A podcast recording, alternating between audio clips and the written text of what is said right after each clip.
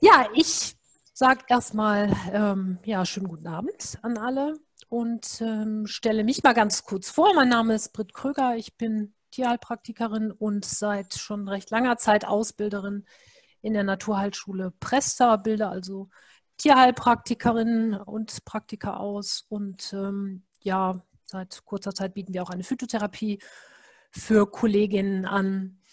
Und ja, bin schon recht lange dabei und habe tatsächlich die Zahngesundheit und Zahnpflege sehr stark mit in meinen Praxisalltag integriert. Also ein Thema, mit dem ich mich schon sehr, sehr lange auch beschäftigt habe. Insofern liegt es nahe, dass ich auch einmal ein Webinar zu diesem Thema anbiete.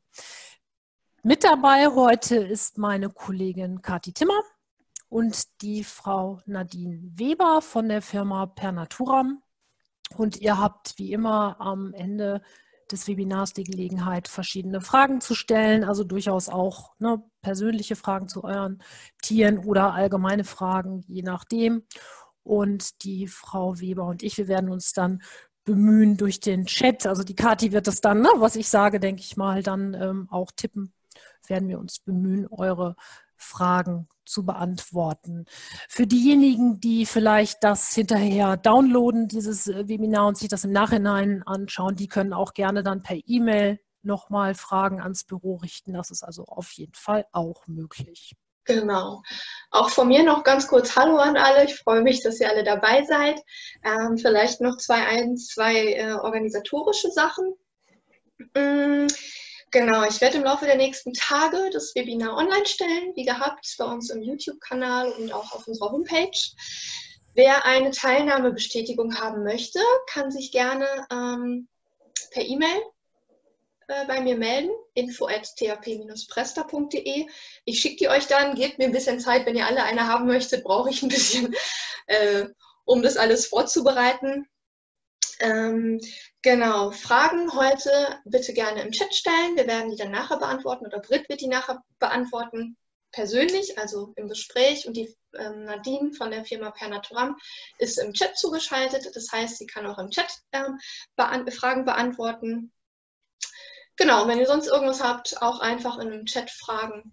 Ich halte da einen Blick drauf. Und dann wünsche ich euch jetzt ganz viel Spaß. Ja, ja. ja schauen wir mal, wie es wird.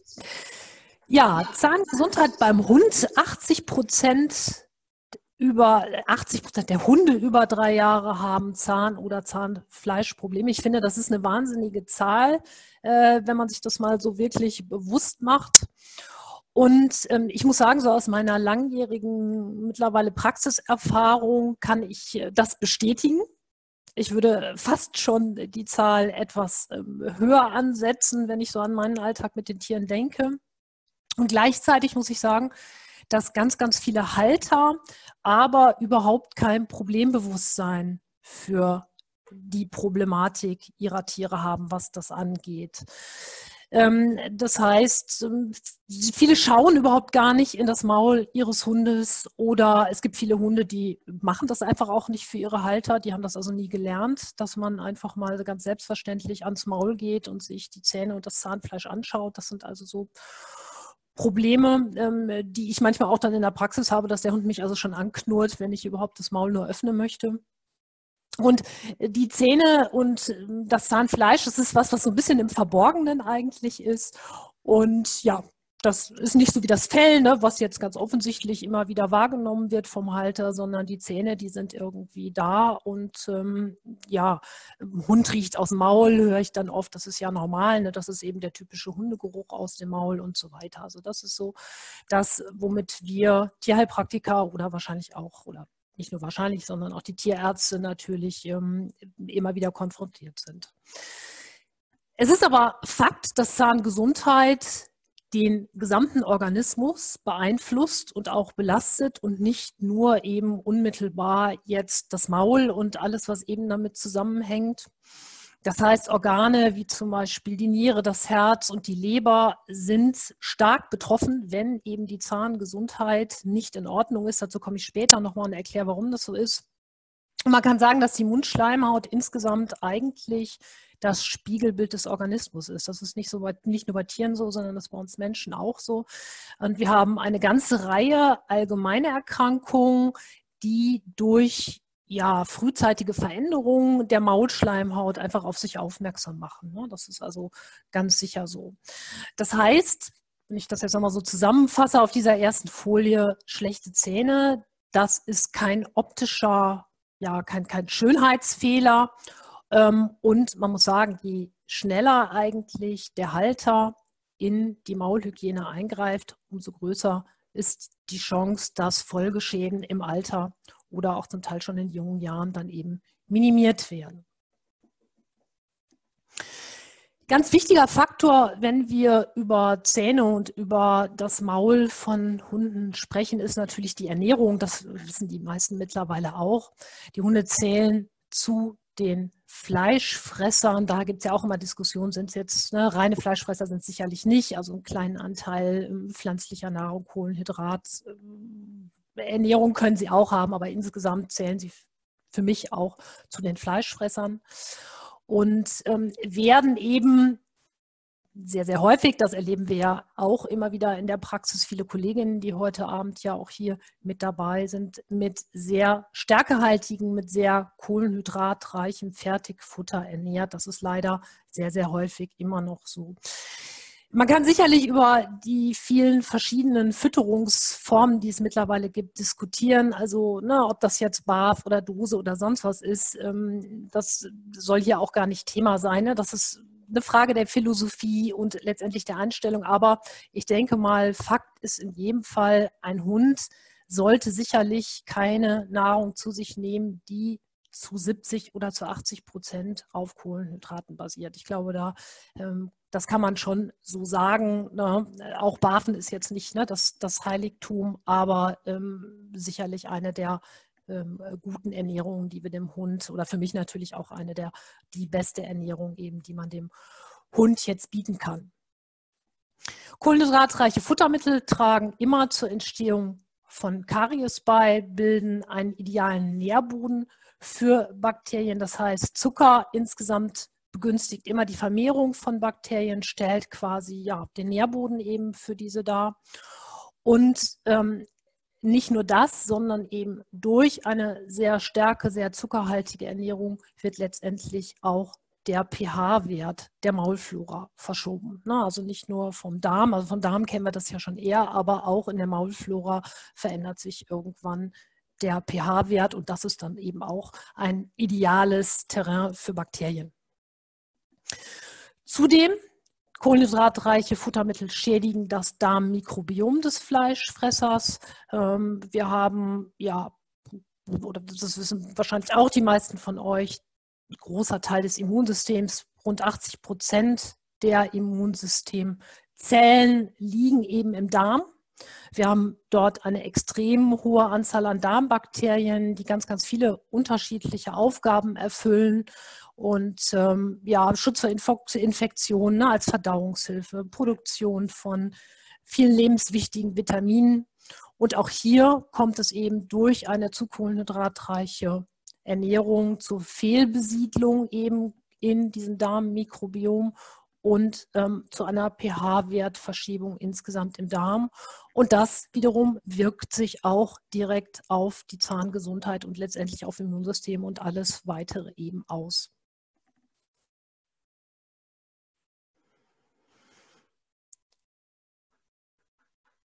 Ja, dann haben wir aber sicherlich nicht nur die Ernährung, sondern es gibt auch andere Faktoren, so zum Beispiel die genetische Disposition und auch insgesamt die individuelle Konstitution. Das ist sicherlich ein Faktor, den man auch nicht außer Acht lassen kann. Ich kann dazu zum Beispiel ein persönliches Beispiel geben. Ich habe einen Hund auch, den ich von Welpenzeit an habe. Der hat in seinem ganzen Leben noch nie ein Trockenfutter bekommen. Der ist seit äh, Welpenzeit gebarft und, ähm, so wie ich auch glaube, relativ optimal versorgt mit Nährstoffen und so weiter. Und der hat einfach schlechte Zähne.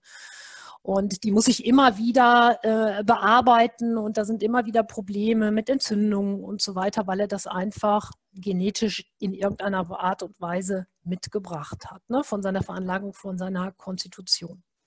Und wir haben die genetische Disposition, wir haben ähm, verschiedene Rassen, bei denen es problematisch ist. Wir haben hier zum Beispiel ganz schön eine brachycephale Rasse hier auf diesem Foto. Brachycephale heißt also diese kurzköpfigen Rassen, die natürlich hm, aufgrund der Kopfform, wo eben der Kiefer zurückgezüchtet ist und äh, der ganze Bereich zurückgezüchtet ist, eben ähm, aufgrund der Kopfform stark betroffen sind von Zahn Problemen zum Teil stehen die Zähne überhaupt nicht mehr richtig im Maul, ähm, sind verschoben und solche Sachen. Das ist das, was da passiert. Oder zum Teil hat die Zunge nicht mehr wirklich Platz im Maul, hängt raus oder hängt an der Seite. Das sind alles so Probleme, die es da gibt. Ein erschwerter Kieferschluss und so weiter. Also der Mensch äh, mit seinen Züchtungen hat also auch dazu beigetragen, dass es da Probleme gibt gibt da immer wieder bestimmte Rassen. Die äh, Rasse, die ich jetzt hier auch zu Hause habe, die Collies, die amerikanischen Collies, das ist auch ein gutes Beispiel für die genetische Disposition. Die haben das alle mehr oder minder irgendwie auch mit in die Wiege gelegt bekommen. Jetzt werden einige vielleicht sagen, nee, ich kenne aber Collie XY, der hat das nicht. Ja, das mag sein, aber äh, wirklich überproportional viele Collies und deren Mischlinge haben das. Und so könnte man eben jetzt auch noch ein paar andere Rassen anführen, bei denen das auch so ist.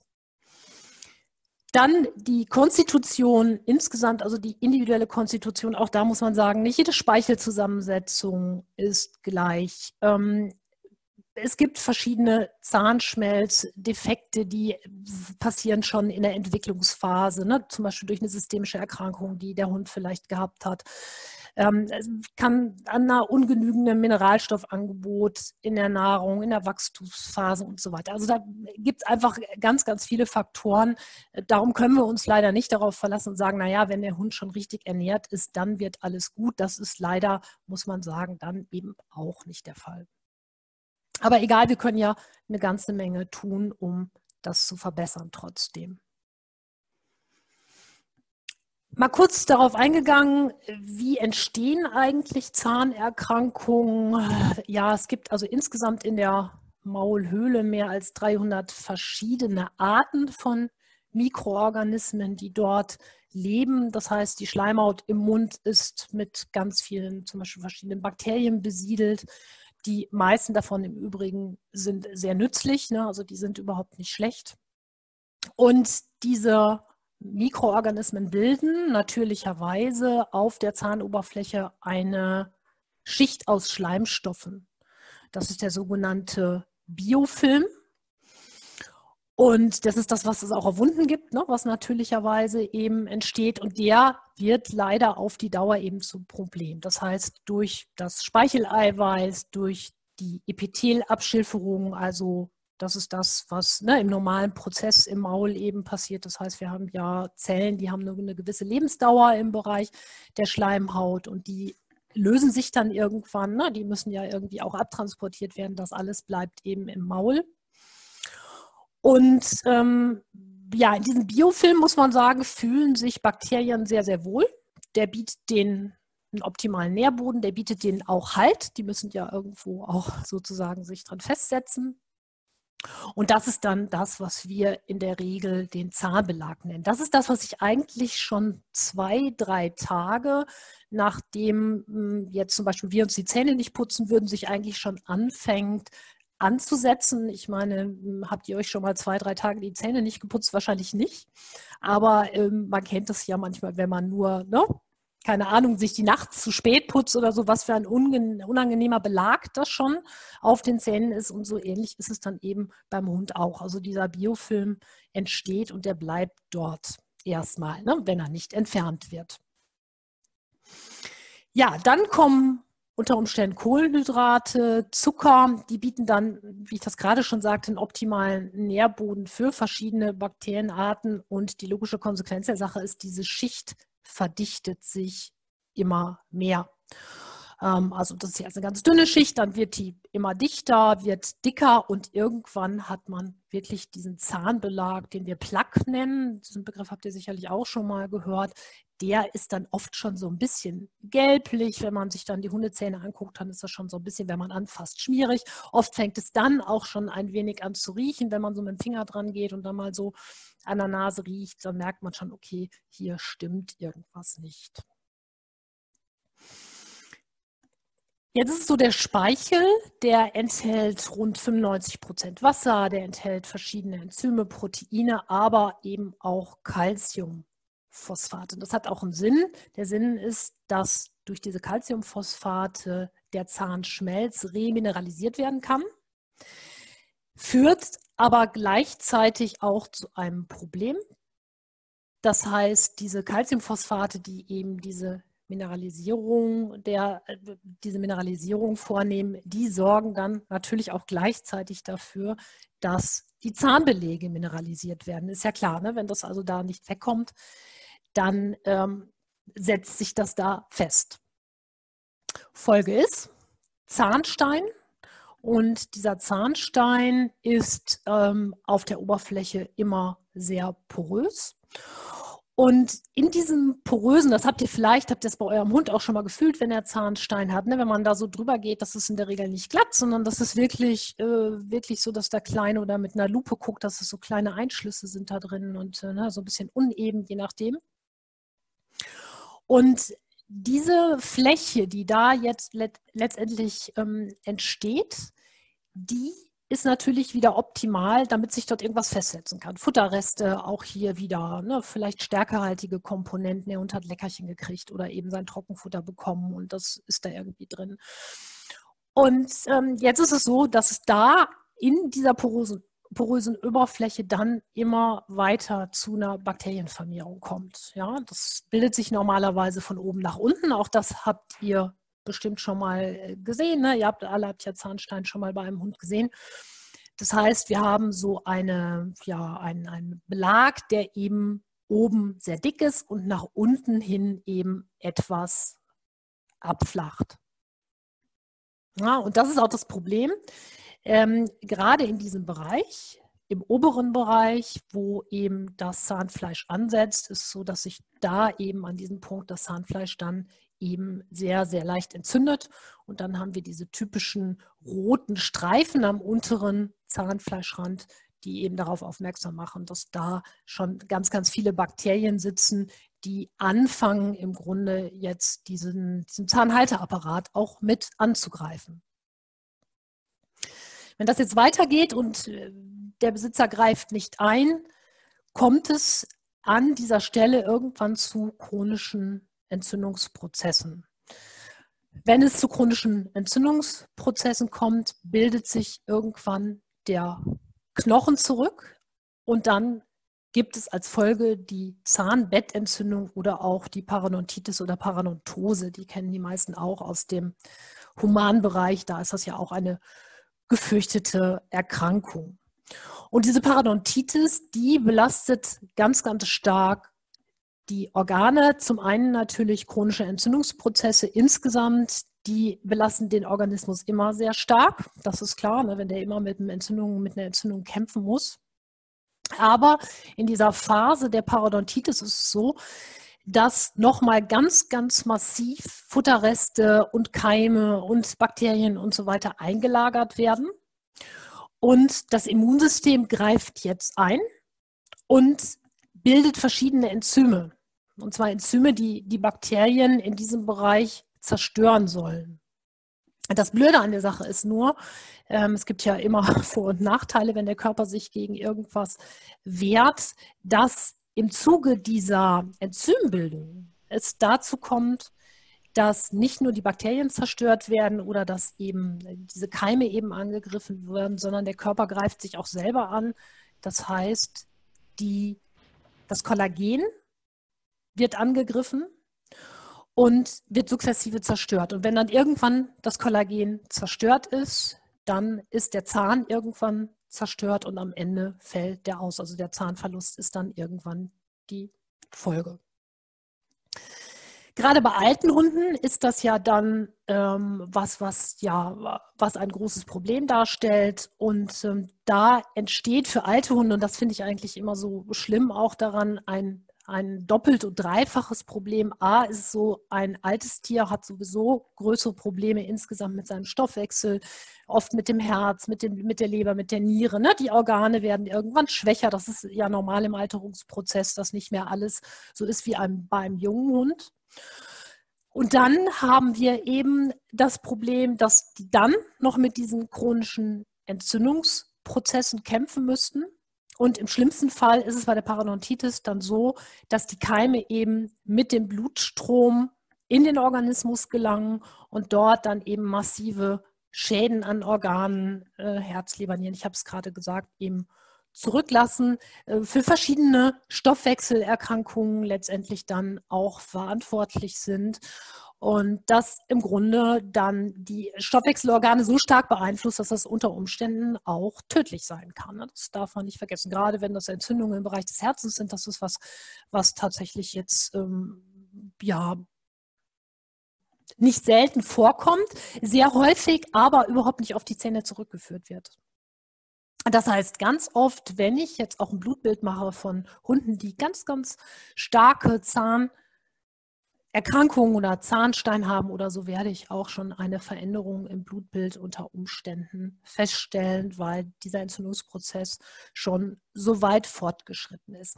Und dann kommt noch das Problem dazu, und das sind die Kunden, die sehr, sehr häufig an mich herantreten, die dann sagen, so, mein Hund ist 14, die Zähne sind eine Katastrophe Gezogen werden muss noch nichts, aber es ist so, der Hund, der Tierarzt sagt, der Hund muss in Vollnarkose. So, und dann stehen die da mit ihrem 14 Jahre alten Hund, der vielleicht auch schon ein Problem mit dem Herzen hat und sagen, oh nein, ich will das aber nicht. Ich will nicht, dass dieser Hund nochmal in eine Vollnarkose gelegt wird. Und ähm, da gibt es dann eben nur die Möglichkeit, das mit verschiedenen Produkten oder eben durch eine manuelle Entfernung zu lösen, wobei sehr häufig es dann so ist, dass ähm, oft dann einfach Zähne auch gezogen werden müssen und das geht dann normalerweise eben nur in Narkose. Ich habe schon so viele Fälle gehabt, gerade bei so Mini-Rassen, Chihuahua und so, wo ich angefangen habe, mit dem Zahnbesteck eben ähm, die Zähne zu reinigen und dann sehr schnell gemerkt habe, wenn ich jetzt weitermache, dann fallen die ganzen Zähne raus, weil tatsächlich die Zähne nur noch von dem Zahnstein gehalten wurden. Ne? Das ist also, wo man dann sagt, okay, also wenn ich jetzt weitermache, dann kann das eben sein, dass mir jetzt hier drei, vier Zähne eben entgegenkommen. Ne?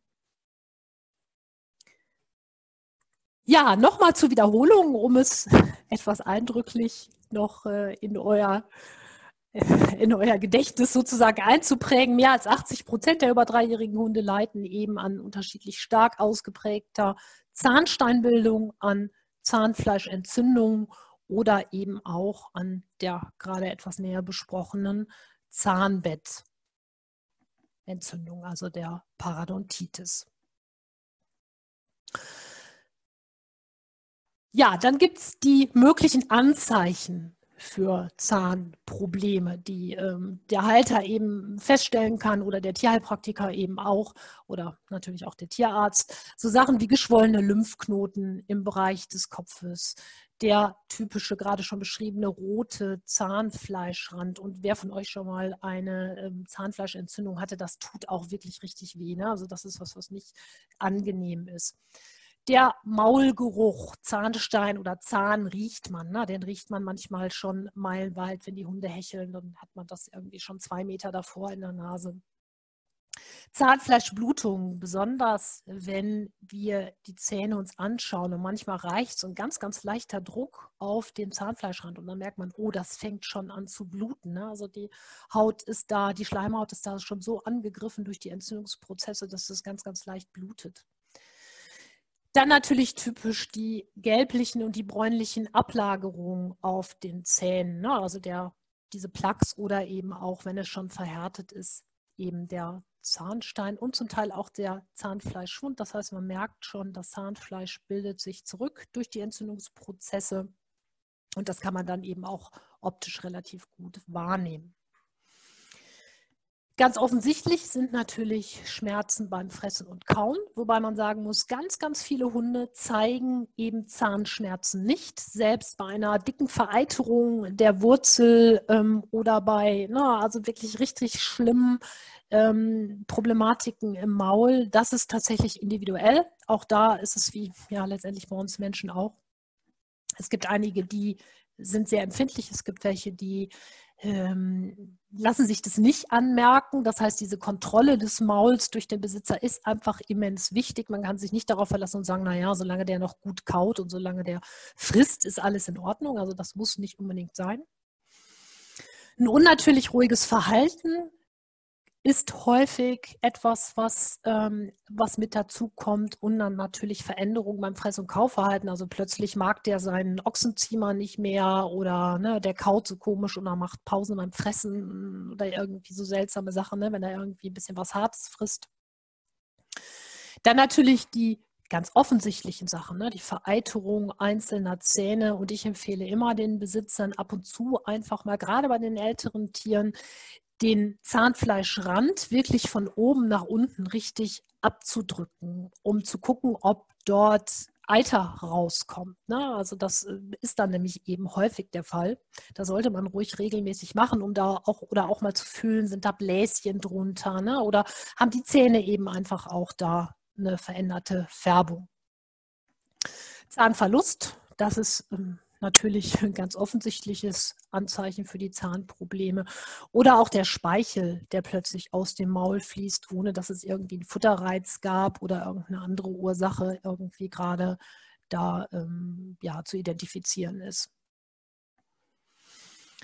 Natürlich der farbliche Unterschied der Zähne, das ist klar. Dann so Sachen wie Schnauze reiben am Teppich oder am Möbelstück. Bei Katzen ist das so, dass sie sehr oft sich dann mit der Pfote über das Maul streichen. Das ist zum Beispiel so ein typisches Anzeichen. Und tatsächlich eine ausgeprägte Halswirbelsäulen-Symptomatik. Das habe ich mal bei einem Fall gehabt, da bin ich zur Akupunktur gerufen worden bei einem Hund.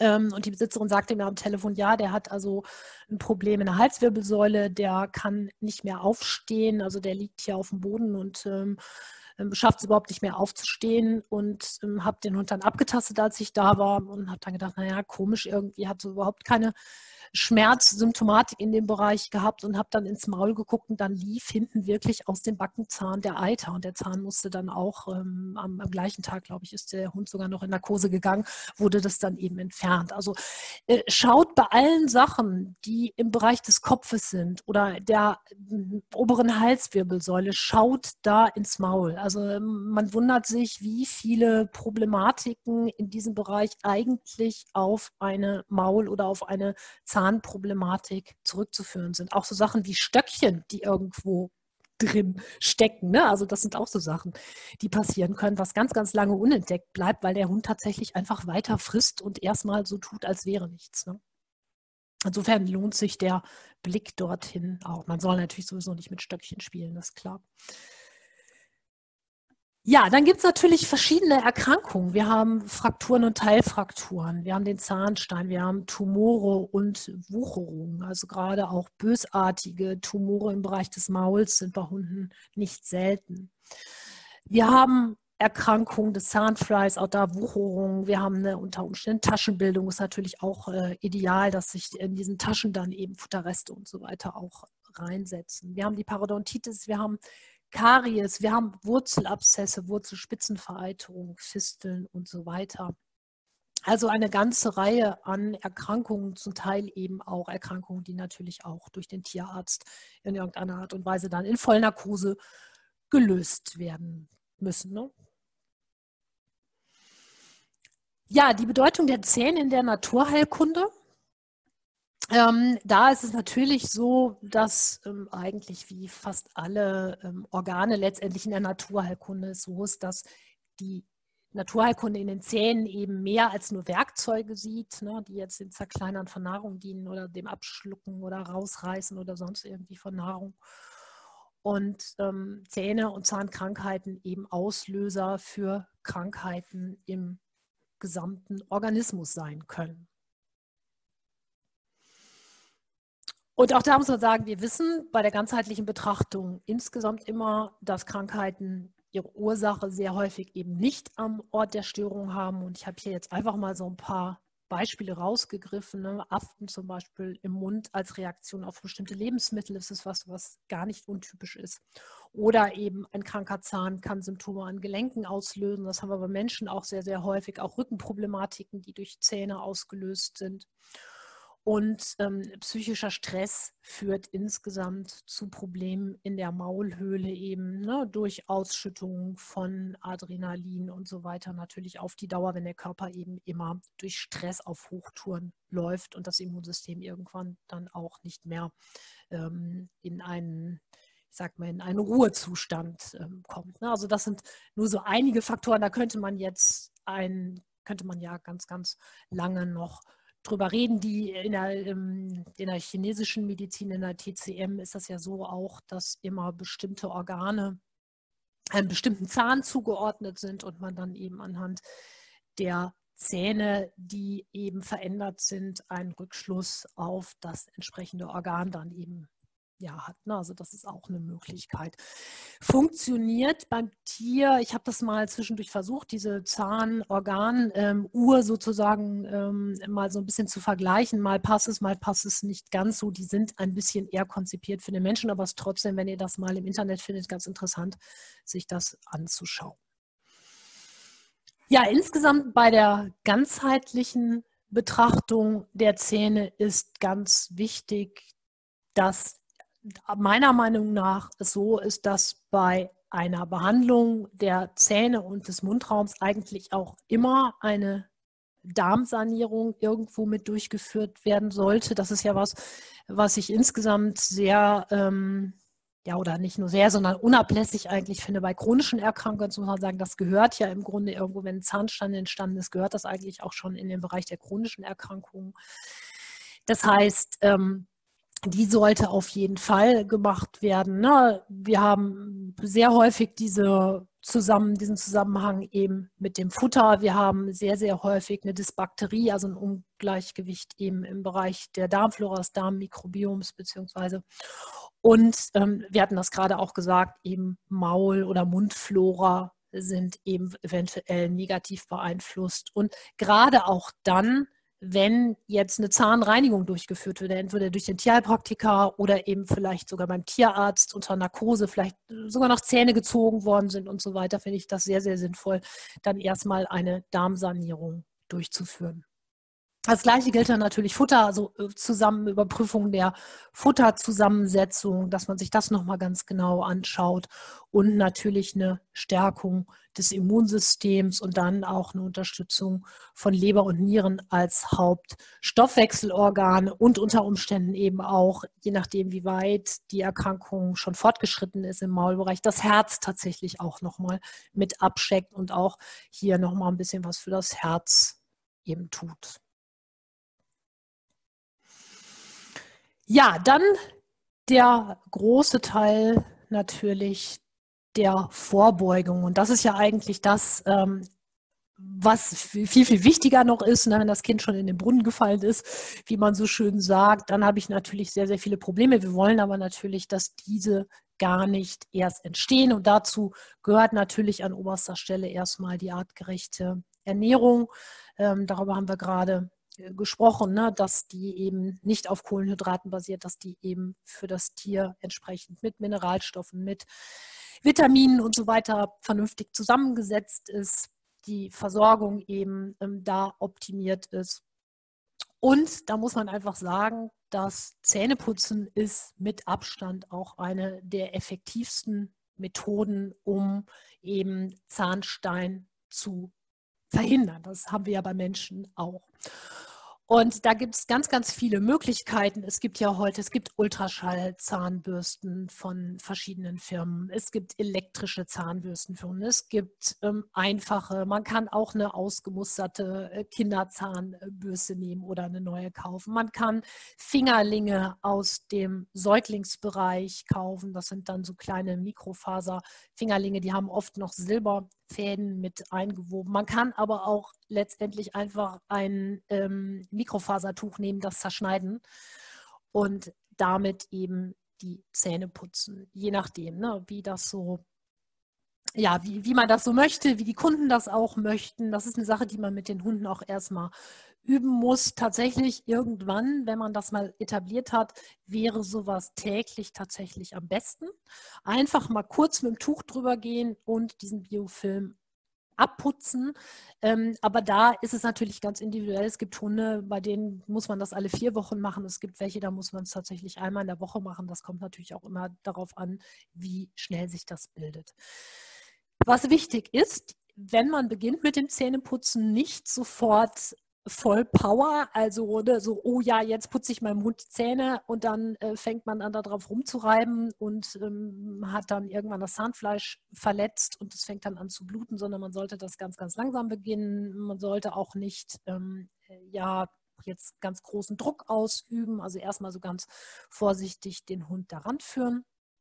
Gibt ganz viele verschiedene Möglichkeiten. Also wir stellen gleich von der Firma Pernaturam auch noch ähm, Produkte vor, mit denen das eben möglich ist, also die Zähne jetzt effektiv von außen auch zu behandeln. Es gibt ähm, verschiedene Zahnpasten. Man kann sich sowas auch ganz, ganz hm, einfach ähm, selber machen. Da komme ich gleich nochmal eben zu.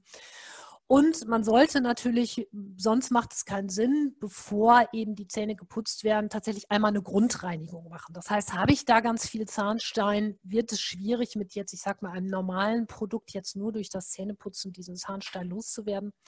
Das heißt, das sollte im besten Fall eben erstmal manuell entfernt werden. Ich mache das in der Praxis ja ohne, also natürlich ohne Narkose ist klar, das machen wir Therapraktiker ja nicht, aber ähm, das klappt in der Regel, ich sage mal zu 80 Prozent tatsächlich sehr, sehr gut. Und wenn ich dort einen Hund habe, bei dem ich also sage, nee, ich kriege das nicht ab oder ich sehe eben, da müssen auch Zähne gezogen werden, verweise ich den natürlich an den Tierarzt. Aber ähm, das ist eine Sache, die bei mir in der Praxis jetzt sehr, sehr häufig von den Kunden auch gefordert wird. Das heißt, erstmal Grund machen, dann Zähne putzen und ähm, ja, da ist im Grunde eigentlich das größte Problem die Sache mit der Konsequenz. Äh, das erlebe ich in der Praxis immer wieder, sehr häufig, dass ich genau das mache. Das heißt, ich mache erstmal Grund und dann sind die Zähne wieder sauber und dann, ja, dann sage ich den Kunden ihr müsst das jetzt wirklich, ihr müsst es sauber halten, ihr müsst euch irgendwie, ne, schlagt dann Produkte vor und da müsst ihr irgendwie was machen. Dann sagen die ja, ja, ja dann geht es meistens drei, vier Wochen gut und dann irgendwann hören die eben wieder auf damit. Und das ist so wie bei uns Menschen auch, dass wir den Kindern schon beibringen, ne, ihr müsst euch aber jeden Abend und jeden Morgen die Zähne putzen. So ähnlich ist es da auch. Höre ich damit auf, ähm, mache ich es wieder nur alle drei Monate oder ne, dann ist es eben so, dass wir dann im Grunde wieder von vorne anfangen. Das ist was, was man, glaube ich, ähm, als Besitzer eben ja, das muss man einfach so wie Bürsten oder äh, andere Dinge, andere Pflegesachen, die man eben so normalerweise mit dem Hund macht, Körbchen waschen oder Decke waschen oder Napf ausspülen oder so, muss man sich das irgendwie angewöhnen, das tatsächlich regelmäßig zu machen. Denn wenn man das regelmäßig macht, hat man eigentlich überhaupt keine Probleme mehr. Natürlich kann dann auch eine, kann zu einer Zahnfraktur kommen und das kann irgendwie zu einer anderen Erkrankung kommen, das ist klar. Aber diese grundsätzliche Problematik des Zahnsteins kann ich eben dadurch verhindern und dadurch auch meinem Hund im Alter eben eventuell eine Vollnarkose ersparen oder eben auch Schmerzen und Entzündungsprozesse ersparen. Das ist was, was man sich eben überlegen muss. Ja, eine Pflege des Zahnfleischs, also das ähm, gilt natürlich auch, also diese verschiedenen Produkte, die eben entweder von innen oder eben auch von außen auf das Zahnfleisch direkt eben wirken. Da kommen wir gleich noch zu. Dann natürlich die Pflege des Darmmikrobioms insgesamt durch, ja, dadurch eben eine Pflege auch des Immunsystems. Dann ganz, ganz wichtiger Faktor ist auch zahngerechtes Spielzeug. Es wird ja sehr viel auf dem Markt angeboten. Äh, die meisten wissen mittlerweile, dass diese Tennisbälle, diese klassischen Tennisbälle, die man eben jetzt wirklich für den Tennissport benutzt, dass die wirklich sehr, sehr schlecht sind. Obwohl die Hunde die natürlich lieben, das ist klar. Weil eben diese Struktur, die die haben, tatsächlich, das ist so ein Wolle-Nylon-Gemisch, das macht tatsächlich irgendwann äh, die Zähne kaputt. Das ist wie so ein Schmirgelpapier, ne, was so die obere Schicht da eben mit abschmirgelt. Und wenn ich was empfehlen könnte oder was ich meinen Kunden immer wieder empfehle und wenn jemand einen Welpen kriegt, sage ich dann auch immer, komm, holt euch das mal. Das sind eigentlich diese klassischen, ganz einfachen und im Übrigen auch sehr günstigen Baumwollseile. Die gibt es als Seil, die gibt es als Ball, die gibt es als Wurfspielzeug, keine Ahnung. Die sind ähm, aus einem Baumwollstoff und der hat den Riesenvorteil, dass es eben die Zähne nicht kaputt macht. Und trotzdem aber dafür sorgt, wenn man jetzt so Zergelspiele oder irgendwas macht, dass sich Teile tatsächlich von diesem Biofilm immer wieder lösen. Und man kann die Dinge an eine Waschmaschine schmeißen. Ich habe welche, die hier Baumwollseile bei mir zu Hause, die habe ich noch von meinem ersten Hund. Ne? Also die sind wirklich quasi unkaputtbar. Vielleicht auch eine Qualität, die jetzt nicht irgendwie so chemisch so stark behandelt ist. Das kann man natürlich machen. Die halten also quasi ewig. Blöd ist natürlich, wenn der Hund die frisst, das sollte er nicht, aber das äh, kann man ja dann durchaus auch verhindern. Und wenn man diese Spielzeuge integriert, kann man damit eben auch, selbst wenn die an so einem fest, festen Baumwollball dann einfach mal rumbeißen, kann man eben auch ganz toll die Zähne, Zähne pflegen. Das gleiche gilt für verschiedene Kauprodukte, Kauwurzeln, Rinderkopfhaut, Knochen, also je nachdem, das ist natürlich wieder ganz individuell. Der eine Hund äh, darf vielleicht das eine Produkt nicht, der nächste zerlegt die Kauwurzel, obwohl die eigentlich äh, unkaputtbar ist und so weiter. Das muss man natürlich ganz individuell auch wieder sehen. Ganz wichtig bei diesen harten Produkten bitte nicht im Zahnwechsel anbieten, weil das eben zu Verformungen und auch zu Problemen mit den bleibenden Zähnen dann führt. Ne? Also da muss man ein bisschen gucken, wann man die einsetzt und ähm, wie das dann so individuell ist. Ich selber für meine Hunde auch sehr gerne diese Kauwurzeln, auch da, die werden dann mal mit kochendem Wasser irgendwie, diese Torgas, die werden dann mit kochendem Wasser zwischendurch mal ein bisschen sauber gemacht und die lieben die. Das, also das ähm, ist auch eine Sache, wie man das so ein bisschen bei seinen Hunden erzieht und etabliert. Auf jeden Fall nicht von Pedigree Pal, der ja, der sogenannte Zahnreinigungsknochen oder so, der also nur aus Zucker besteht und dann eigentlich genau das Gegenteil bewirkt. Ja, jetzt haben wir noch so ein paar ja, praktische Sachen, ganz kurz eben nur so ein paar Heilpflanzen, die in der Zahnheilkunde hm, sehr bekannt sind. Ich habe jetzt nur mal so ein paar rausgesucht. Es gibt also zig Pflanzen, die eingesetzt werden können in der Zahnheilkunde sehr effektiv.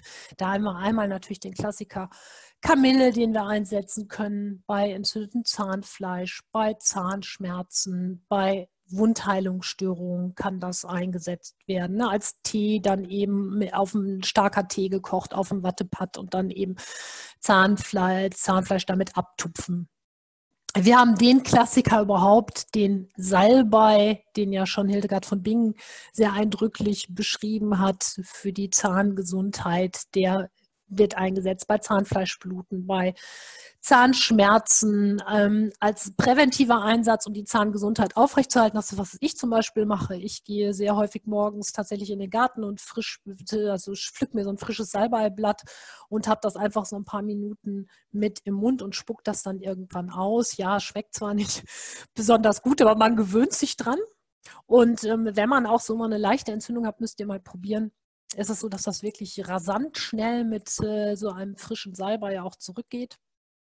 Und insgesamt ist der Salbei eben zur Kräftigung des Zahnfleisches und eben zur Abwehr von Entzündungen sehr, sehr gut. Und ähm, man kann sich selber tatsächlich auch mit dem Salbei so eine kleine Zahnpflege für zu Hause herstellen. Man kann also mit Kokosöl und mit Sesamöl und dann mit Salbei einen Auszug machen. Mit Salbei kann man sich eine ganz prima Zahnpflege für die Tiere bzw. für die Hunde in dem Fall eben oder für sich selber auch herstellen. Wer da das Rezept haben möchte, der kann sich per E-Mail nochmal, sage ich jetzt einfach mal an die Kati nochmal wenden und dann schicke ich das mal zu. Ja, Calendula, auch eine große Heilpflanze in der Zahnheilkunde nach Zahnoperationen ne, oder auch nach manueller Zahnreinigung können wir das gut einsetzen, auch hier bei Zahnfleischentzündungen und auch bei Blutungen.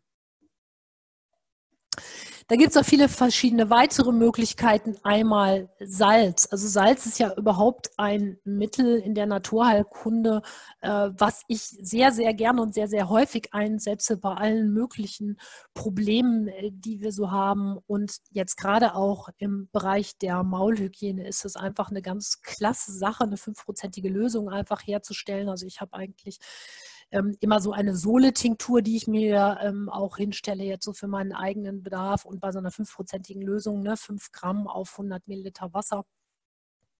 Eben kann man sich das ansetzen, weil Salz durch seine Osmosewirkung den Bakterien natürlich den Garaus macht. Und ähm, das ist ja auch was, was normalerweise, wenn wir jetzt größere Zahn-OPs haben, dass man dann sagt, ne, ne, man spült jetzt nicht mit irgendwelchen wilden Sachen, sondern man nimmt tatsächlich jetzt eine Salzlösung und spült jetzt nach schweren Blutungen oder eben nach Zahnentfernungen oder so, spült man eben den Maulbereich mit einer Salzlösung aus.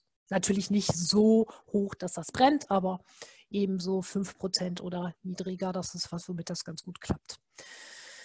Dann Kokosöl, Sesamöl, sagte ich gerade schon, auch Produkte, die eben Bakterien ähm, sehr stark angreifen und ähm, mit Kokosöl bekommt man tatsächlich auch diese hartnäckigen Verfärbungen weg, wenn man das wirklich ähm, über eine längere Zeit eben immer wieder verwendet und man kann diese Sachen eben auch mischen. Das heißt, ich kann jetzt Kokosöl, Sesamöl eben zusammenbringen und kann dann eben den Maulbereich damit ausstreichen. Das gleiche gilt für Propolis, da gehe ich gleich nochmal drauf ein. Das ist ja auch in ähm, einem Produkt oder in mehreren Produkten auch von der Firma Pernaturam mit integriert, das Kitharz der Bienen. Und auch noch ähm, eine klasse Sache für die Maulhygiene, aber gleichzeitig eben auch für das Darmmikrobiom sind die effektiven Mikroorganismen, die ähm, eben auch mittlerweile, ich glaube, es gibt sogar auch eine Zahnpasta mittlerweile mit effektiven Mikroorganismen, aber das kann ich natürlich auch selber mischen und kann eben das Zahn ähm, Fleisch damit betupfen, die Zähne damit betupfen oder eben dann auch innerlich eben zur Darmpflege mit über das Futter geben. Ja, jetzt haben wir ein paar verschiedene Produktansätze von der Firma Pernatura und die natürlich da auch eine ganze Menge für den Hund zu bieten haben. Da haben wir als erstes mal das Ascodent Plus, das ja den Maulgeruch äh, mindert, entzündungshemmend ist, ähm, tatsächlich effektiv hilft, Zahnstein abzubauen und auch die Neubildung zu verhindern. Das ist ja das, was wir wollen, indem es einfach im Grunde ja einmal auf die Darmflora natürlich wirkt, aber auch ähm, effektiv auf Speichelzusammensetzung und so weiter durch die Inhaltsstoffe eben wirkt. Hauptbestandteile einmal hier die Gewürznelke, das ist ja eine, ja, eine phytotherapeutische ja, Pflanze, im Grunde kann man sagen, die schon seit Jahrtausenden im Einsatz ist, auch in der, ja, in der Humanheilkunde, also schon im Ayurveda wurde das als Heilmittel für Mund und Zähne beschrieben, das ist also stark entzündungshemmend, ist schmerzstillend und ähm, als Öl eingesetzt hat es sogar eine anästhetische Wirkung. Dann in dem Produkt enthalten sind Traubenkerne. Das sind sekundäre Pflanzenstoffe, die besonders diese OPCs haben, die ja eine starke antioxidative Wirkung haben, also sekundäre Pflanzenstoffe, ne, die helfen ja insgesamt immer Entzündungen zu hemmen. Das sind auch die, die den Maulgeruch mit verhindern ähm, und die das Milieu im Maul eben so verändern können, dass Zahnbeläge entweder verhindert werden oder äh, sogar sich tatsächlich auflösen. Also das ist auch möglich mit diesem Produkt. Dann die Myrrhe, ebenfalls desinfizierende und schmerzlindernde Wirkung. Ähm, da muss man sagen, schon in den tierärztlichen Arzneimittellehren des 19. Jahrhunderts findet man also gerade zur Myrrhe also ganz viele verschiedene Dokumentationen wirkt ähm, astringierend, ähm, antimikrobiell, desinfizierend. Und dieses Produkt insgesamt könnt ihr jetzt nicht nur füttern, sondern man kann eben auch das mit dem Finger eher auf den Bereich des Zahnfleischs auftragen und dort einwirken lassen und hat also hier sozusagen Zweifach-Effekt, einmal von innen und einmal von außen. Das macht es so, ähm, so interessant auch.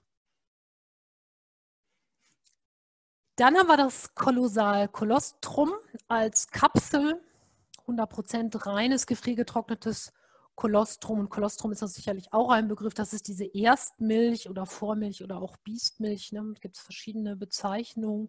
Ist also die erste Nahrung, die ja die Säugetiere ähm, optimalerweise eigentlich aufnehmen, um eben hm, ja, sozusagen perfekten Start in das Leben zu haben. Ähm, wir haben hier alle möglichen oder alle Aminosäuren, Vitamine und Spurenelemente eben, die so von dem Muttertier eben für das Jungtier weitergegeben werden. Ähm, Im Kolostrum haben wir verschiedene Immunglobuline, die das Immunsystem stärken, also Immunglobuline, ne, also Antikörper, ähm, die eben ja hier für eine effektive Steigerung der Immunleistung sorgen. Dann haben wir Lactoferrin, das hemmt Viren und Bakterien. Und dieses Lactoferrin, das ist ein Protein, was tatsächlich schon in sehr, sehr kleinen Mengen, das macht es eigentlich auch so spannend und so interessant, einen sehr großen Effekt hat.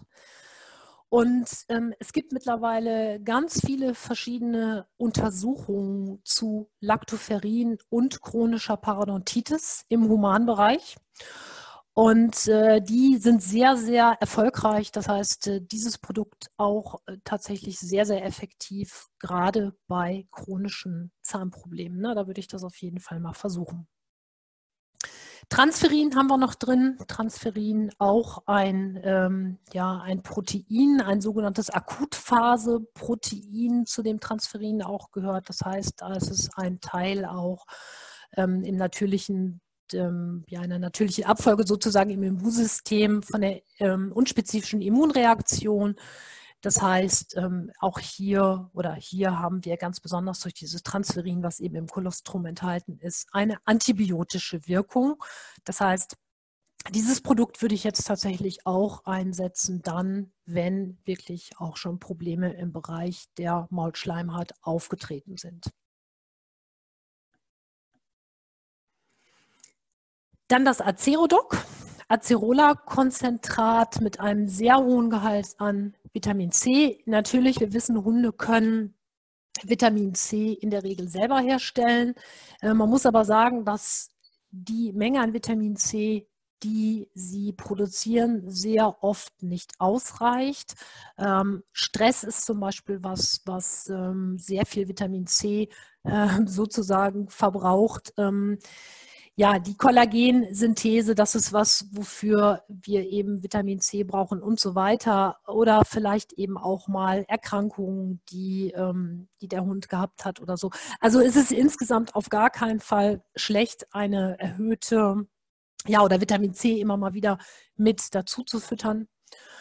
Die Folgen Zahnfleisch und Zahnschäden, wenn eben zu wenig Vitamin C im Körper ankommt. Ihr alle kennt Skorbut, ne? die Seefahrerkrankheit. Das war ja die große Vitamin C-Mangelerkrankung, die eben bei den Seefahrern aufgetreten ist, die dann nur mit irgendwelchen gepökelten Fleisch durch die Gegend gefahren sind. Als man das dann irgendwann herausgefunden hat, da hat man dann Sauerkraut oder eben Zitronensaft oder irgendwas mitgenommen.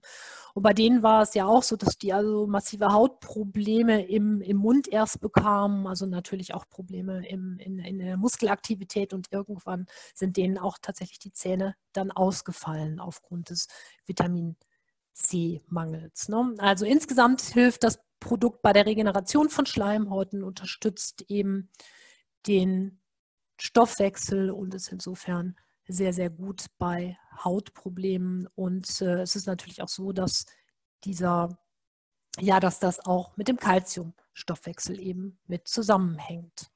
Vitamin C und Kalziumstoffwechsel. Ja, die Hagebutte, ebenfalls ein Produkt, was sehr viel Vitamin C hat. Hagebutte kennen eine, vielleicht einige von euch auch, die mit Pferden zu tun haben, ist ja auch ein hervorragendes Produkt bei der Reheprävention, was man einsetzen kann. Und wir haben hier neben dem Vitamin C, was wir hier natürlich auch mit drin haben, haben wir noch den B-Komplex, also B-Vitamine, ne, die eben für den Stoffwechsel sehr gut sind, ne, für die insgesamt für die allgemeine Vitalität, sagt man ja sehr so, ne, eine sehr große Bedeutung haben, für die Nerven, für die Schleimhäute, für die Haut, ne, für die Erneuerung der Haut und so weiter. Wir haben Vitamin K. Vitamin K eben ähm, hilft bei der Blutgeringung, aber auch beim Proteinstoffwechsel, unterstützt ebenfalls die Darmgesundheit. Ne? Und wir haben hier in der Hagebutte einen hohen Gehalt an natürlichen Antioxidantien mit einer stark entzündungshemmenden Wirkung. Also die Zellen werden vor freien Radikalen geschützt. Ähm, ne, also vor allem eben im Bereich der roten Blutkörperchen und der Mitochondrien. Und insofern wird hier das Immunsystem insgesamt unterstützt, fördert die Heilung und die körpereigene Abwehr. Und was man früher tatsächlich gemacht hat, wenn Leute so äh, Menschen sehr, sehr krank waren und so völlig runter waren, irgendwie so eine Krankheit gerade überstanden haben, dann hat man den Hagebuttenmus gemacht. Das wurde dann früher schön, ähm, ja, schön, die Hagebuttenfrüchte wurden gemanscht und dann kam dann noch so ein bisschen Honig durch. Und dann wurde das so als Kraftnahrung verabreicht in der Rekonvaleszenz. Also das war oder ist, kann man heute natürlich auch noch machen, schon eine tolle Sache. Ja, dieses Produkt besonders einzusetzen von außen, also nochmal die Myrrhe eben, die desinfizierende und schmerzlindernde Wirkung. Wir haben hier, ähm, ja, es wird eben ja tröpfchenweise eben aufgegeben auf die Maulschleimhaut und hier haben wir auch nochmal das Propolis drin, was ich gerade auch schon erwähnt hatte. Propolis gilt ja als natürliches Antibiotikum, das Kitharz der Bienen. Die Bienen benutzen das, um ihren eigenen Bienenstock vor Bakterien zu schützen. Das ist ganz nett. Die haben in, dieser Einflugs, in diesem Einflugsloch vom Bienenstock haben die die, das Propolis wie so einen kleinen Teppich ausgelegt. Und jede Biene, die reinfliegt, muss sich erstmal die Füße an diesem Teppich abputzen. Also das ist im Grunde ein bisschen wie ein Fußabtreter. Und dieser Teppich ist eben komplett mit Propolis ausgelegt, damit sie keine schädlichen Stoffe mit in den Bienenstock bringen. Ne? Weil der Bienenstock, der hat ja eine unheimlich hohe Temperatur und ist eigentlich auch eine Brutstätte für verschiedene Bakterien und Propolis verhindert das eben. Und insofern diese Kombination hier Myrrhe, Propolis, die finde ich auch persönlich sehr, sehr gut, weil man hier zwei verschiedene Komponenten zusammengemischt hat.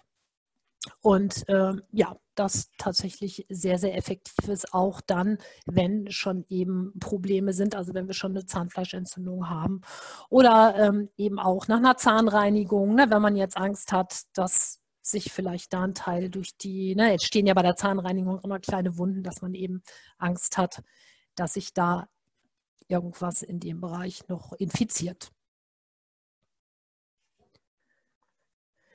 Ja, dann als letztes noch die Weihrauchkapseln, die ja nicht nur eingesetzt werden bei ähm, Zahnproblematiken, sondern ja auch im Bereich des Bewegungsapparats, also überall dort, wo Entzündungen sind, auch ein ganz, ganz großes Ding in der Augenheilkunde, wo ähm, eigentlich ja chronische Erkrankungen mehr oder minder auch schon kortisonpflichtig geworden sind. Also insofern dieses Produkt auf jeden Fall auch sehr, sehr gut regeneriert die Schleimhaut, ist schmerzlindernd und eben dieser wirklich stark entzündungshemmende Effekt, den Weihrauch einfach mit sich bringt. Und oft bei alten Tieren haben wir ja dann auch eine Kombination. Das heißt, wir haben vielleicht ähm, immer wieder Zahnfleischentzündung. Wir haben dann vielleicht auch noch ähm, Probleme sowieso im, im Bewegungsapparat, wo wir den Weihrauch einsetzen können. Also hier der wirkt natürlich, ne, die Augen haben vielleicht auch schon eine Entzündung. Das wirkt eigentlich so in alle Richtungen. Das ist hier eigentlich sehr, sehr nett. Gut, ja, und ich muss sagen, ich bin stolz. Ich habe nicht überzogen. Es ist, Kathi, könntest du mal was sagen? Es ist eine ja. Punktlandung, 19.28 Uhr. Bist du stolz auf mich? Ich habe genau. nämlich. Also, wir haben, genau, wir haben ja eigentlich noch eine halbe Stunde Zeit für eure Fragen. Ja, für die Fragen, genau. genau. Aber es ist immer total schwierig zu sagen, wie viel Zeit man jetzt für den, für den Vortrag braucht und wie viele Nachfragen noch kommen. Ähm, Deswegen halten wir uns ja gerne eine halbe Stunde auch noch zurück, genau. genau diese Fragen zu beantworten. Genau. Ich habe gemerkt, dass es, glaube ich, ein bisschen schwierig ist, eure Fragen in den Chat zu tippen. Ähm, ich würde euch gerne freischalten, dass ihr auch sprechen könnt. Ich habe ähm, wir haben ein paar Nachzügler. Ich würde da gerne nochmal, also falls ihr doch noch tippen wollt, habt ihr jetzt ein bisschen Zeit, nochmal ganz kurz auf die organisatorischen Sachen nochmal eben kurz zu sprechen kommen. Und zwar Aufzeichnung, die kommt ab morgen, übermorgen in den YouTube-Kanal und dann demnächst auch in unseren Podcast-Kanal, falls ihr euch das lieber nur anhören möchtet. die Teilnahmebestätigung. In den Chat habe ich meine E-Mail-Adresse reingeschrieben. Wer das Rezept haben möchte von Brit, was sie vorhin gesagt hat, oder auch eine Teilnahmebestätigung, einfach eben eine E-Mail zu mir schicken. Ähm, dann arbeite ich das langsam ab. Gebt mir nur ein bisschen Zeit. Wenn ihr alle eine haben möchtet, dauert es eine, eine ganze Zeit. Ähm, genau. Ähm, zwei Fragen habe ich schon, Brit. Die würde mhm. ich gerne einmal ähm, vorlesen. Und zwar war das einmal von Steffi. Ähm, vielleicht kannst du einmal mit deiner Präsentation ein bisschen zurückscrollen. Ich sage dann Stopp. Ähm, noch ein Stückchen weiter. Äh, ja, noch weiter, weiter. Und zwar ging es noch ein bisschen. Äh, Moment, stopp, genau da. Ähm, zu, der äh, zu der Folie mhm. Beziehen sich die bestimmten Lebensmittel dann auf allergische Reaktionen oder Unverträglichkeiten? Mhm. Eher Unverträglichkeiten. Das sind sehr oft, ähm, das ist sehr oft, dass sich das im Maulbereich bzw. im Mundbereich zeigt. Das ist bei mir zum Beispiel auch so ich bin auch so ein Kandidat dafür. Das ist dann nicht unbedingt eine richtige Allergie. Natürlich, es gibt auch richtige Allergien, ne, wo es dann eben richtig zu Quaddeln, Pusteln und Fieber und sonst irgendwas kommen kann. Aber häufig auch als Reaktion oder Überreaktion oder Unverträglichkeitsreaktion auf bestimmte Lebensmittel. Das kann durchaus vorkommen. Das heißt, ein Hund, der vielleicht sowieso auf verschiedene Produkte, Stoffe und so weiter ähm, allergisch ist ja immer ne, unverträglich reagiert, will ich jetzt mal vorsichtig formulieren. Da sollte man tatsächlich sich auch mal die Mühe machen, ins Maul gucken, gucken oh, reagiert der vielleicht auch im Maul, ne, so wie wir das Ohr ja auch als Indikator haben für Unverträglichkeiten von Lebensmitteln, gehört eben der Maulbereich auch dazu, wird nur ganz oft vergessen bei der, ja, bei der Untersuchung. Ja, dann die, äh, wenn du noch mal ein bisschen vorscrollen würdest, ähm, die nächste Frage zog sich noch ein bisschen, noch ein bisschen, noch ein bisschen, noch ein bisschen. ich glaube da. Genau. Diana fragt nämlich, ob man die EMs und die Öle mischen kann. Nein, das würde ich nicht tun. Die EMs, ähm, weil ich, die brauchen ja bestimmtes Milieu, um zu überleben. Das ist ein bisschen das Problem. Also die effektiven Mikroorganismen ähm, haben ja sozusagen ihre Nährlösung in sich selber. Ne? Also wenn das jetzt das EMA zum Beispiel, ne, wenn ich das jetzt habe. Und ich glaube, ähm, was man sicherlich machen kann, ist das sozusagen in eins mischen. Ne? Wenn ich das jetzt sofort unmittelbar in die Hand nehme und ich mische mir das zusammen und trage das dann auf, ja. Aber ich befürchte, ähm, ohne dass ich es jetzt hundertprozentig weiß, aber wenn ich jetzt die Mikroorganismen jetzt mit dem Sesamöl zum Beispiel mische, dass die wahrscheinlich kaputt kaputt gehen weil die eben ihre, ihre Nahrung äh, brauchen, um eben eine bestimmte Haltbarkeit, um eine bestimmte Zeit zu überleben. Denn die sind ja, äh, wenn man so will, lebendig. Ne? Wo bekommt man denn die? Oder welche empfiehlst du? Die effektiven Mikroorganismen, welche? Genau, jawohl. Also ich habe tatsächlich die von der Stammfirma, von der Mutterfirma. Das ist Emiko, ne? Okay. Ja, ähm, man kann auch, wenn man das jetzt im, im größeren Stil macht, also wenn man zum Beispiel auch Pferde, Pferdeboxen oder sonst irgendwie was damit behandelt, lohnt es sich tatsächlich, das auch selber anzusetzen. Okay. Ja, dann äh, kann man eben mit ähm, Zuckerrohr, Melasse oder mit Honig, je nachdem, wie man das möchte, kann man dann etwas größere Mengen produzieren. Ne? Also wenn man es im Stall gerade auch jetzt, wer jetzt Heu damit besprüht oder so, jetzt gerade für die Zähne lohnt sich das wahrscheinlich nicht. Aber dieses EMA, das wird ja, glaube ich, alles von der Mutterfirma auch reglementiert. Also da, ich glaube, alle, die das herstellen, müssen sowieso irgendwie lizenziert sein. Also insofern glaube ich, kann man da nicht so viel falsch mitmachen. Okay, danke. Dann habe ich eine Frage im Chat. Was haltet ihr von Ultraschallzahnbürsten für Hunde? Eventuell sogar Erfahrungen? Ich kann da nur meine persönliche Meinung zu weitergeben. Ich glaube, dass die, oder ich weiß aus der Erfahrung mit den Kunden auch, dass die funktionieren.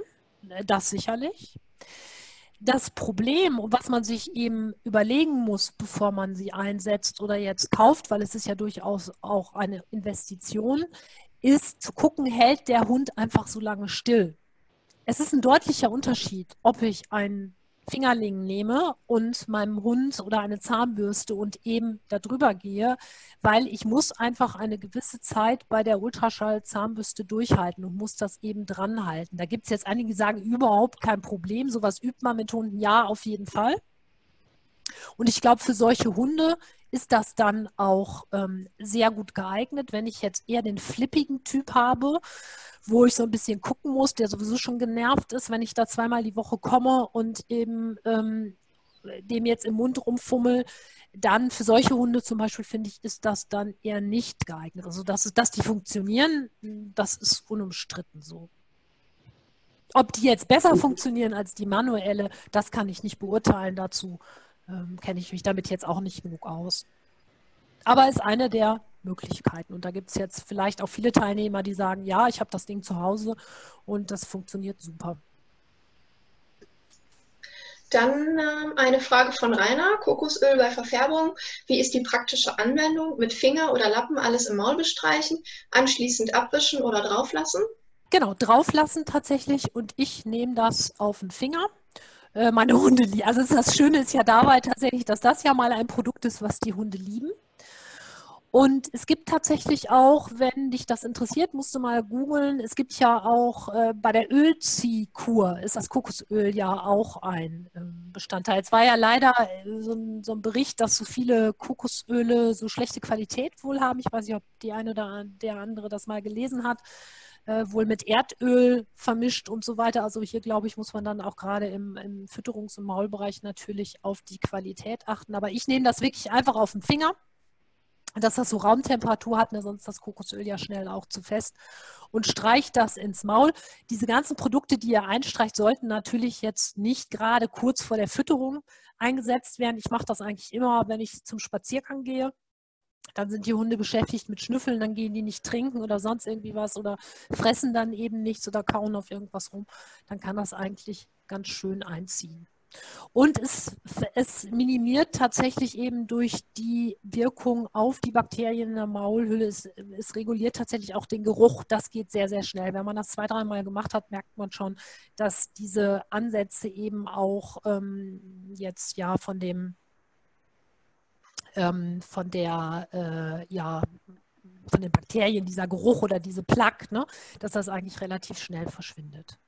Ihr könnt auch richtig damit putzen. Ne? Man kann auch Kokosöl auf die Zahnbürste nehmen und dann die Zähne damit putzen. Da haben wir natürlich keinen Schmiergeleffekt, wie wir das sonst in verschiedenen Produkten haben, aber wir haben eben die antibakterielle Wirkung. Das ist äh, eine gute Überleitung zur Frage von Ute. Ja. Zahnpasta du empfehlen würdest. Oh. Das ist echt schwer. Also ich habe mal von Wala die Calendula, ich meine, dass das Wala war, die Calendula-Zahnpasta gehabt. Ich benutze mittlerweile, ehrlich gesagt, gar Es gibt eine Propolis-Zahnpasta, es gibt eine effektive Mikroorganismen-Zahnpasta mittlerweile auch. Ähm, da muss man ein bisschen gucken, womit man zurechtkommt. Ich benutze gar keine mehr, sondern ich mache mir jetzt, was das angeht, die Produkte tatsächlich einfach selber. Was ihr nicht machen solltet, immer wieder liest man in Foren, man soll mit Ascorbinsäure und einem Mikrofasertuch die Zähne ähm, schön abreiben. Das macht auf gar keinen Fall. Das greift eben den Zahnschmelz sehr stark an. Das würde ich auf keinen Fall machen. Ja, das kann also richtig schädigen. Und überhaupt, was das Putzen angeht, auch von oben nach unten jetzt also auch nicht wild und kreuz und quer, auch wenn man die Zähne sauber macht. Vielleicht sagt ihr auch, naja, mein Hund, der hat da nur so einen leichten Belag, den kann ich mit dem Fingernagel eben immer so ein bisschen abknibbeln. Achtet immer darauf, dass ihr das von oben nach unten macht. Auch da gibt es ja manchmal so hanebüchende Videos im Internet, wo Leute eben demonstrieren, wie man dem Hund die Zähne reinigt und dann wird kreuz und quer und hin und her wird da irgendwie auf diesen Zähnen mit irgendwelchen Metallgegenständen rumgerieben. So darf man es natürlich nicht machen, sondern wichtig ist, wenn ihr auch Zahnstein entfernt, dass ihr das wirklich von oben nach unten ganz glatt abstreicht. Und es ist so, wenn man oben unter dem Zahnfleisch diesen ersten Punkt einmal hat, dann platzt im Grunde nach unten hin dieser ganze Zahnstein ab. Ähm, noch eine Frage von Lea. Eine Freundin hat einen vier Jahre alten Hund, dem die Backenzähne ausfallen. Entzündungen hat er keine, auch sonst keine Erkrankungen. Was kann die Ursache sein? Ui. Was ist das für eine Rasse? Das steht da noch nicht. Vielleicht schreibt Lea das. Äh, französische Bulldogge. Ah, okay, also eine brachycephale Rasse. Ist das schon mal, da wäre jetzt die Frage, ist das schon mal geröntgt worden? Ist da, gibt es da ein Problem mit der Kieferstellung? Also ist das tatsächlich ein Kopf, ein Züchtungsproblem? Das wäre das, was mir als erstes einfallen würde, dass das die Ursache ist, wenn ich jetzt an diese, an diese Rasse denke. Ja, gibt es, schreibt sie gerade. Ich weiß jetzt nicht, worauf sich das bezieht. Gibt es Röntgenbilder schon? Ah, okay. Wahrscheinlich, ne? Ja. Schätze ich. Und da konnte man auch nichts feststellen. Fehlstellung. Ja, gut. Das kann natürlich tatsächlich auch dazu führen. Es gibt auch immer wieder, das kann ich jetzt von hier aus natürlich nicht beurteilen, es gibt auch tatsächlich Autoimmunerkrankungen im Bereich der Zähne des Zahnfleischs beim Mund, äh, wo eben Zähne ausfallen. Ne? Also auch das kann sein. Ähm, ja, das ist äh, ist von hier aus schwer zu beurteilen. Aber bei der Rasse liegt es natürlich nahe, dass man so denkt, naja gut, das liegt einfach an der Fehlstellung, weil letztendlich muss man sagen, in diesen Köpfen zum Teil ist ja gar nicht mehr genug Platz für alle Zähne. Ne? Das ist auch so. Ein großes Problem, was wir übrigens bei diesen Zwergkaninchenrassen auch haben. Ne? Die Köpfe sind mittlerweile so klein gezüchtet, dass das innen drin einfach alles überhaupt nicht mehr passt. Ähm, Im Chat gibt es eine Frage. Ich versuche nochmal alle wieder freizuschalten, falls jemand noch sprechen möchte. Wobei ich glaube, das habe ich gemacht. Ähm, ihr könnt eure Mikros anstellen, wenn ihr noch Fragen habt. Im Chat gibt es äh, gerade keine.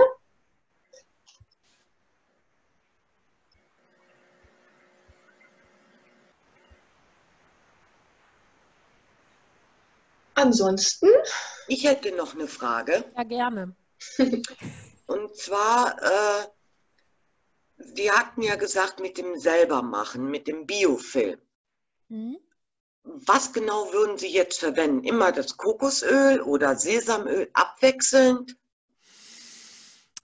Also, wenn ich das zusammenmische, mache ich tatsächlich eine Mischung aus Kokosöl, aus Sesamöl und dann einen Salbei-Auszug. Das heißt, ich nehme frische Salbeiblätter, die kommen ähm, erwärmt eben in diese, aber das Rezept dazu, ne, das schicke ich nochmal gesondert zu, aber die kommen dann eben erwärmt in diese Ölmischung. Dann gibt es einen Salbei-Auszug und dann kommt das in den Kühlschrank und ist dann eben für eine gewisse Zeit haltbar und das benutze ich dann. Den Biofilm an sich wegzukriegen, dafür brauche ich eigentlich gar nichts, sondern dafür brauche ich im Grunde einen Lappen. Na, also dafür muss ich jetzt nicht ein Produkt nehmen. Ähm, ich würde zum Beispiel auch Propolis, weil wir ja wissen bei Propolis, dass das auch nach einer Zeit Resistenzen bilden kann. Ich würde Propolis auch tatsächlich zum Beispiel nur einsetzen, wenn effektiv wirklich ein Entzündungsgeschehen jetzt da ist. Propolis nur rein immer präventiv zu oft zu benutzen, ist zum Beispiel nicht gut. Wohingegen das bei Kokosöl oder auch bei anderen Produkten eben kein Problem wäre. Aber nur um den Biofilm wegzumachen, reicht einfach putzen. Im Grunde einfach nur eine Bürste. Es gibt ja auch diese Fingerling-Bürsten von verschiedenen Firmen, die statt jetzt so einer harten Bürste so wie so ganz kleine Gumminoppen haben. Da müsst ihr mal gucken. Und da brauche ich im Grunde überhaupt kein Produkt, was ich da drauf schmiere, sondern da äh, nehme ich klares Wasser oder vielleicht nehme ich mir einen Kamillentee oder sonst was. Und dann geht es einfach darum, manuell eben diese Schicht zu entfernen. Und glaubt mir, wenn ihr das regelmäßig macht, ähm, dann braucht ihr wieder großen Druck, noch großartig eben ähm, irgendwelche ja, Spezialreiniger oder so, dann reicht wirklich das Abstreichen von oben nach unten und dann hat man das weg. Da geht es wirklich nur allein um die Konsequenz, also das tatsächlich regelmäßig anzuwenden.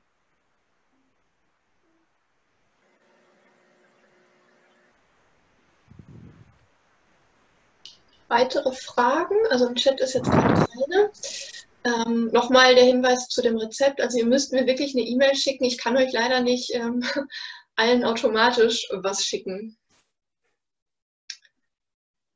Ja, man kann da auch ein bisschen kreativ sein. Ne? Ähm, Da kann man eben auch verschiedene Sachen, also Propolis kann man in sowas zum Beispiel auch mit reinmischen. Ne? Das wäre eine Möglichkeit. Aber noch einfacher ist es natürlich dann auch, ne? es gibt ja auch da in dem Bereich, hatte ich ja gerade auch vorgestellt, von Per Naturam eben jetzt hier, gehe da nochmal hin, eben diese Myropropolis-Tropfen, die habe ich also auch hier, ne? weil der eine meiner Hunde, der hat tatsächlich auch immer wieder richtig Probleme, trotz dieser eben, ähm, trotz der konsequenten Pflege jetzt hat der immer wieder eben Probleme auch mit Entzündungen im Maulbereich, hat er im Grunde schon als Junghund gehabt.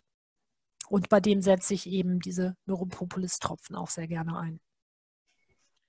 Dann hätte ich noch eine Frage. Ja, Wie lange kann ich die Produkte von Per Naturam, wie jetzt Myrrhe, benutzen? Durchgehend? so, da können wir jetzt mal eben die Frau Weber fragen. Im Chat kann die das ja vielleicht mal eben beantworten. Genau, und falls in der Zwischenzeit noch eine andere Frage ist, gerne. Du kannst das dann ja mal eben vorlesen. Genau. Genau. Nadine schreibt gerade, ähm, bei allen Produkten empfehlen wir eine eher kurweise Gabe. Ja, hätte ich jetzt auch, ohne es so zu wissen, auch gesagt. Ähm, ich würde hier bestenfalls mal, im Grunde, wenn wir das jetzt effektiv bei einer Entzündung einsetzen, die Myropropolis-Tropfen, sollte die Entzündung abgeklungen sein. Und ähm, wenn es natürlich immer wieder zur Entzündung kommt, dann muss man natürlich auch von innen arbeiten. Das hatte ich ja gesagt. Also da immer nur von außen was zu machen, ähm, da muss man dann eben systemisch gucken, wo hakt dass es immer wieder jetzt zum Beispiel zu diesen Entzündungen kommt. Kannst du sonst nochmal die letzte Folie einblenden mit den Kontaktdaten? Also wenn jetzt auch noch im Nachhinein ähm, Fragen sind, da sind die Kontaktdaten von, von der Firma per Naturam und auch von uns. Also wenn ihr, wenn nachher noch Fragen sind, jederzeit gerne melden. Ja.